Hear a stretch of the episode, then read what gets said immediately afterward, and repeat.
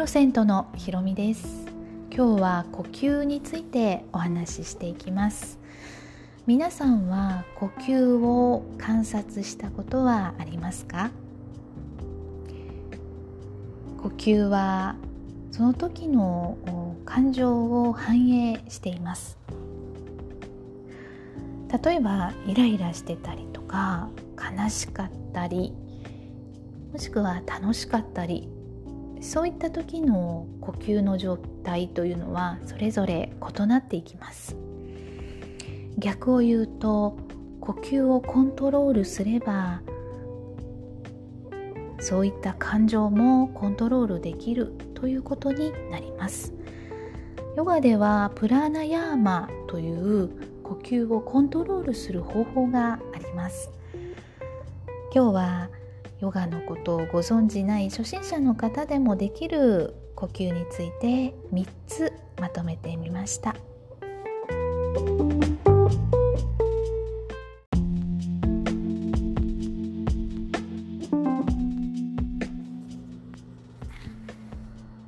では、えー、まず先ほどご説明した呼吸の観察から始めていきます。仰向けもしくは快適な姿勢で座ります。目を閉じて体の緊張をほどきます。自然呼吸をしてください。息を吸った時お腹や胸が膨らむのを感じます。息を吐いた時お腹や胸が元へ戻るのを感じます。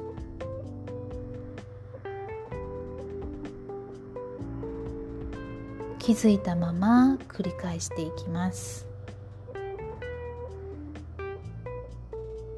今度はご自身の鼻に意識を向けていってください。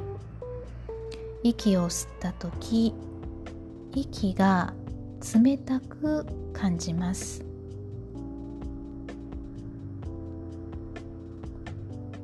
息を吐いた時息が温かく感じます。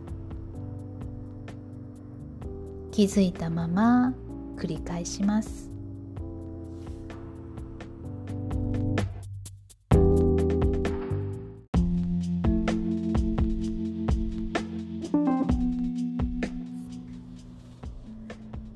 2つ目は腹式呼吸です。腹式呼吸の効果は副交感神経を優位にして精神を安定させます。高血圧の抑制。脳の機能が向上します。横隔膜が動き内臓機能が活性化します。ではやり方です。仰向けもしくは安定した姿勢で座ります。仰向けの場合は縦膝にして右手をおへそから5センチ下の丹田という場所に置きます。鼻から息を吸ってお腹を膨らませ吐く時はお腹をへこませながら吐き切ります。これを1分ほど繰り返します。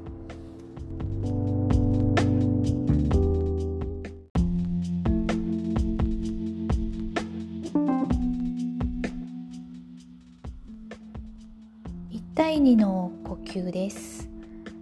吸うを1吐くを2の比率で行います。例えば吸うを3秒に対し吐くを6秒かけて、えー、行うという意味です。まず仰向けもしくは安定した姿勢で座ります。息を吸いながら何秒か数えていきます。息を吸い終わった後自然に息が止まる間があります。12秒ほどです。吸った秒数の倍をかけて息を吐いていきます。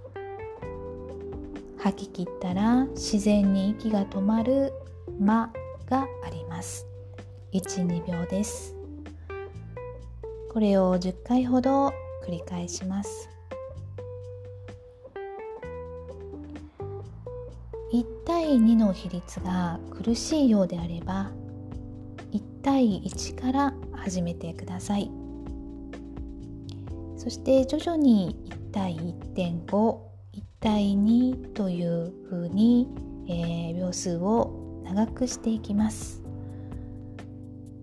効果は吸うを司る交感神経と吐くを司る副交感神経をコントロールすることで自律神経を安定させます。